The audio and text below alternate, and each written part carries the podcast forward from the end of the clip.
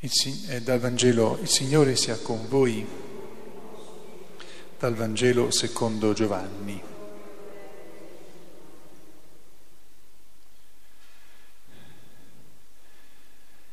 La sera di quello stesso giorno, il primo della settimana, mentre erano chiuse le porte del luogo dove si trovavano i discepoli per timore dei giudei, venne Gesù stette in mezzo e disse loro, pace a voi. Detto questo, mostrò loro le mani e il fianco e i discepoli gioirono al vedere il Signore. Gesù disse loro di nuovo, pace a voi. Come il Padre ha mandato me anche io mando voi. Detto questo, soffiò su di loro e disse, ricevete lo Spirito Santo. A coloro cui perdonerete i peccati saranno perdonati, a coloro cui non perdonerete non saranno perdonati.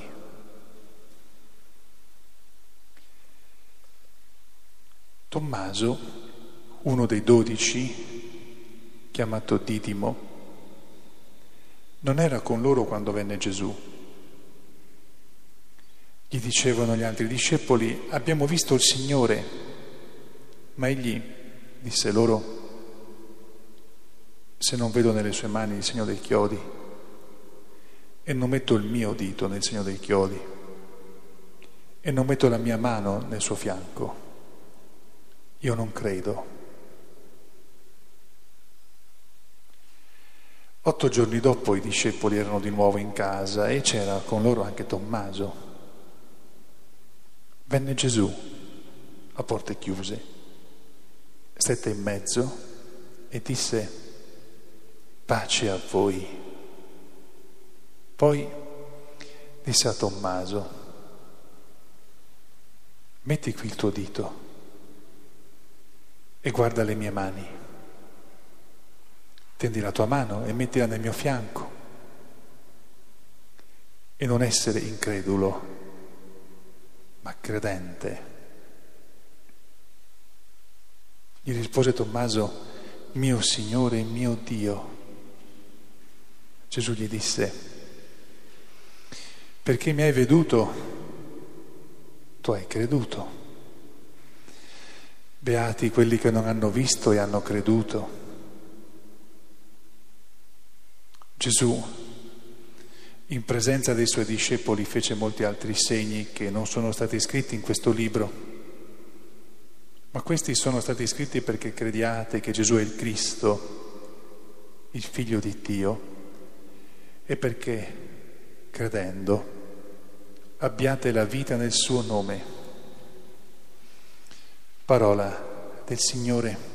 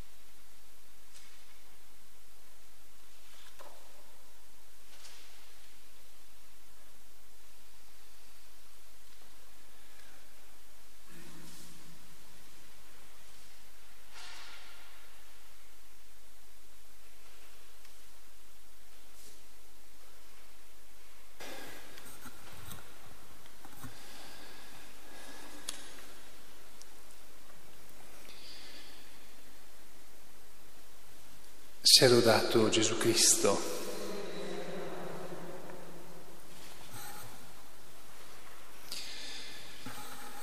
Oggi mi rileggevo quello che ho scritto nei tre libri delle omelie per cercare di non ripetermi, ma devo dire che ho un po' di difficoltà a non, a non ripetermi.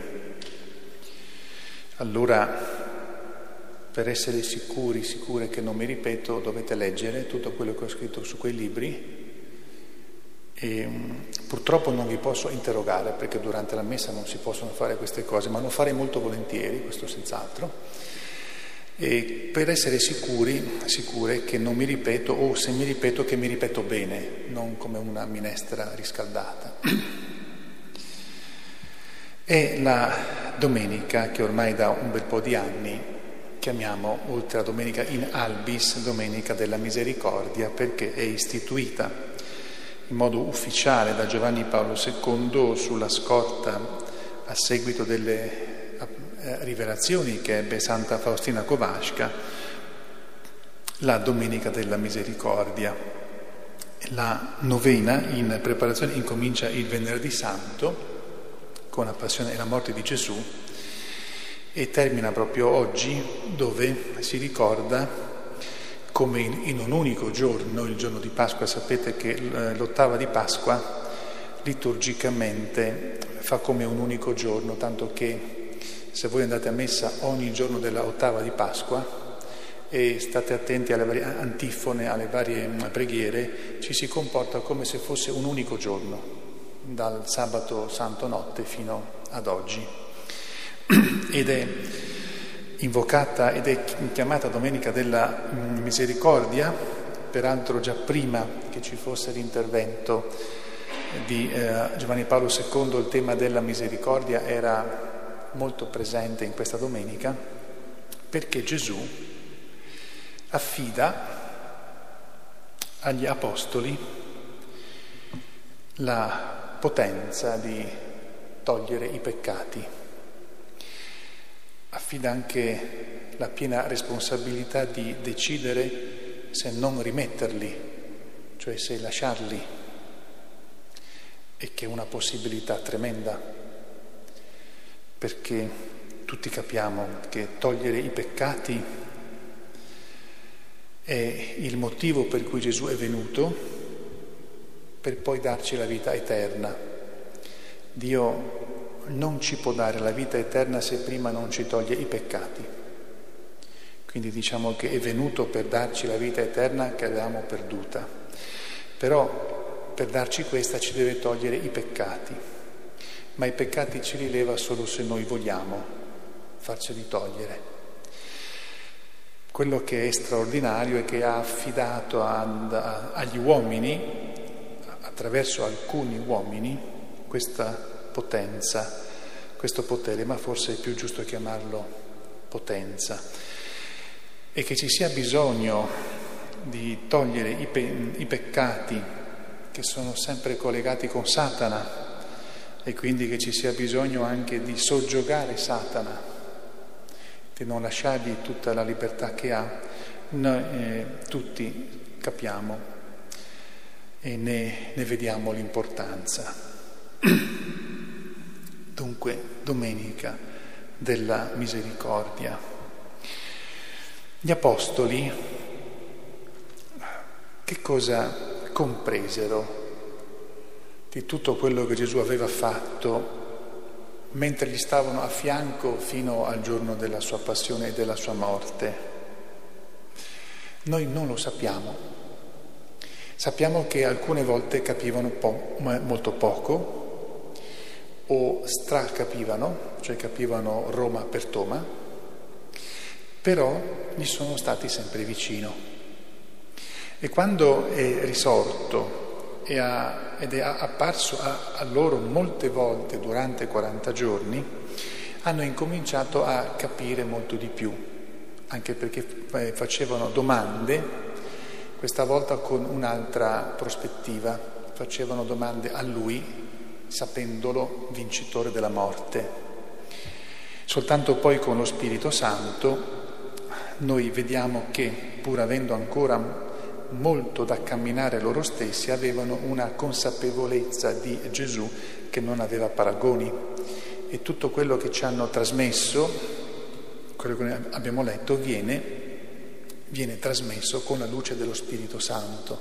Quindi quando sanno ormai molto bene che i peccati, il peccato è, i peccati sono la tragedia dell'uomo. È una tragedia la sofferenza fisica, che porta anche alla morte ma sanno che è una tragedia che, che passerà, che finirà. Si sono adoperati molto per guarire gli ammalati con la potenza di Dio quando capivano che Dio voleva guarire quegli ammalati. Si sono adoperati molto per alleviare le sofferenze, per aiutare i poveri, anche perché molti di loro erano anche poveri. Ma sapevano che questo sarebbe finito, mentre avevano ormai la chiarissima consapevolezza che il peccato può non finire mai e può rovinarti per sempre. E dunque hanno compreso, sì, con la Pentecoste, prima della Pentecoste, ma poi con la Pentecoste hanno compreso che quella potenza che avevano ricevuto tra le mani era la potenza in assoluto, liberare gli uomini dal potere di Satana e dai peccati e hanno anche compreso che il peccato, il male morale, lo facciamo noi, lo faccio io, io mi rovino io. Però mi rovino perché Satana mi dà una mano, perché io lascio che Satana abbia libero campo nel mio cuore. Mi ci rovino io, ma se lui non mi aiutasse non mi potrei rovinare. E dunque hanno compreso che questa è la tragedia dell'uomo. Hanno però vissuto su loro stessi la misericordia di Dio, la onnipotenza di Dio e quindi hanno potuto annunciare questa rivelazione assoluta che è possibile finalmente essere liberi dal, dal peccato, non soltanto ma saperlo che siamo liberi. Facciamo finta che tutti voi e io, dentro, siamo pieni dei peccati peggiori. E facciamo finta che Gesù ci libera senza dircelo. Noi siamo ancora convinti che siamo con questi peccati tremendi. Viviamo con una tragedia interiore perché non sappiamo che siamo stati liberati con la potenza che Gesù affida agli apostoli, che la trasmettono poi di volta in volta, noi possiamo sapere che non abbiamo più i peccati. E sapete, la, la differenza tra sapere e non, e non, sapere in certi casi è, fa tutta la differenza. Se io so che voi mi amate piuttosto che sapere che non mi amate, fa una bella differenza anche nel, nel modo in cui mi rapporto con voi. E sapere che possiamo essere liberi dai peccati e dal potere di Satana piuttosto che vivere sperando che il Signore abbia misericordia di noi ma non lo sappiamo mai se avrà misericordia, è una vita dura, difficile avere la certezza che Dio ha misericordia e che ha dato la possibilità di liberarci dal potere di Satana e di saperlo, questo rende la vita completamente differente. Ci, ci mantiene umili, non ci montiamo la testa, ma siamo felici e nel più profondo sereni. Questo dono che Gesù fa è importantissimo e noi comprendiamo la tragedia da una parte e la bellezza inaudita e anche indicibile dall'altra, guardando Tommaso. Tommaso non viene rimproverato qui perché fa un peccato gravissimo, no. Però la differenza qual è? Gesù è risorto veramente tutti gli altri lo, eh, lo sanno e lui è convinto che è ancora morto. Prendiamo la vita di que- tutte queste persone in quegli otto giorni. Ci sono quelli che sono felici anche se ancora con tante paure perché l'hanno visto e ancora prima di vederlo hanno alcuni creduto che era vivo, erano certi. Tommaso no. Come ha vissuto quegli otto giorni Tommaso? È tremendo, no? Pensarci. Allora, sapere che Gesù è vivo o non saperlo fa una bella differenza.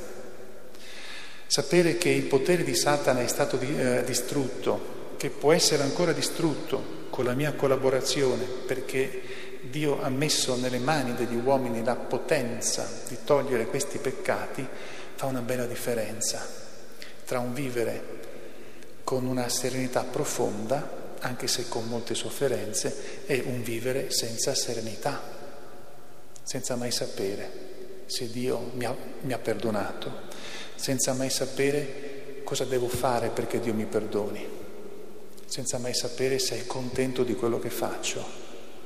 Perché? Perché non lo so. Allora, noi diciamo Domenica della Divina Misericordia, perché abbiamo la grazia di conoscerla, di saperla, questa misericordia. E gli Apostoli se ne resero conto, al punto tale che poi, anche con molta severità in certi casi, hanno predicato questa misericordia e l'hanno fatta vedere e non ne hanno parlato come una cosa un po' così poetica che per convincere, ma in modo che alla fine praticamente uno, ognuno a seconda di quello che sentiva, si sentiva perdonato o meno, no, hanno insistito sul fatto reale. Se loro toglievano i peccati, quei peccati erano tolti e le persone lo sapevano ma sapevano anche che quei peccati venivano tolti perché quelle persone volevano essere liberi dai peccati. Il perdono che Dio dà non è un regalo così di poco conto, no? non te lo dà se non lo vuoi. Ma grazie a Dio sappiamo che ce lo vuole dare e che ci ha dato la, la possibilità di sapere che ci toglie i peccati a Maria Santissima, che è colei che in questi otto giorni, e anche mettiamola dal venerdì santo alla sera di Pasqua quando appare Gesù ai suoi, l'unica, per fortuna, che non è mai venuta meno nella fede è sempre stata lei. Ha vissuto quei tre giorni di tragedia sapendo che Gesù comunque tornava vivo tutti gli altri erano convinti che lui era ormai morto, più niente da fare. Poi, quindi, come ha vissuto quei tre giorni a fianco di tutti gli altri che erano disperati, perché erano disperati, non erano solo tristi, erano disperati. Poi come vive gli otto giorni degli altri e di Tommaso, come questa spettatrice spettacolare che avrà fatto senz'altro parecchio, con il suo modo molto anche riservato, come vive, come vede queste persone. È lei che può farci capire che differenza c'è tra il sapere e il non sapere e tra il desiderare, perché sappiamo che possiamo desiderarlo veramente, e tra l'essere disperati e invece l'avere la serenità profonda. Maria nei tre giorni della passione e morte era nella sofferenza atroce, ma sotto, nel suo profondo, era serena, tranquilla. Lei che ha vissuto questo stato d'animo e che poi è stata vicino alla primissima Chiesa passo dopo passo, lei è colei che può davvero farci da mamma, da sorella, da consigliera e che può curare la nostra memoria quando nella nostra memoria ci dimentichiamo di qualcosa di fondamentale, come il fatto che Dio ci può togliere i peccati e può farcelo sapere. Quando la nostra memoria è un po' così, in, con una sorta di cortocircuito, di blackout, come si dice, è lei che può tornarci la speranza e ricordarci che noi, se lo desideriamo veramente, possiamo essere senza peccati, noi e tutto il mondo. Ed è per quello che ci rivolgiamo a lei in certe circostanze, perché lei può, conoscendo il cuore degli uomini, può mettere il desiderio dentro quel cuore per aprirsi a Dio, alla, alla misericordia, alla certezza e sfruttare appieno la potenza che Dio ha lasciato nelle nostre mani. Sia lodato Gesù Cristo.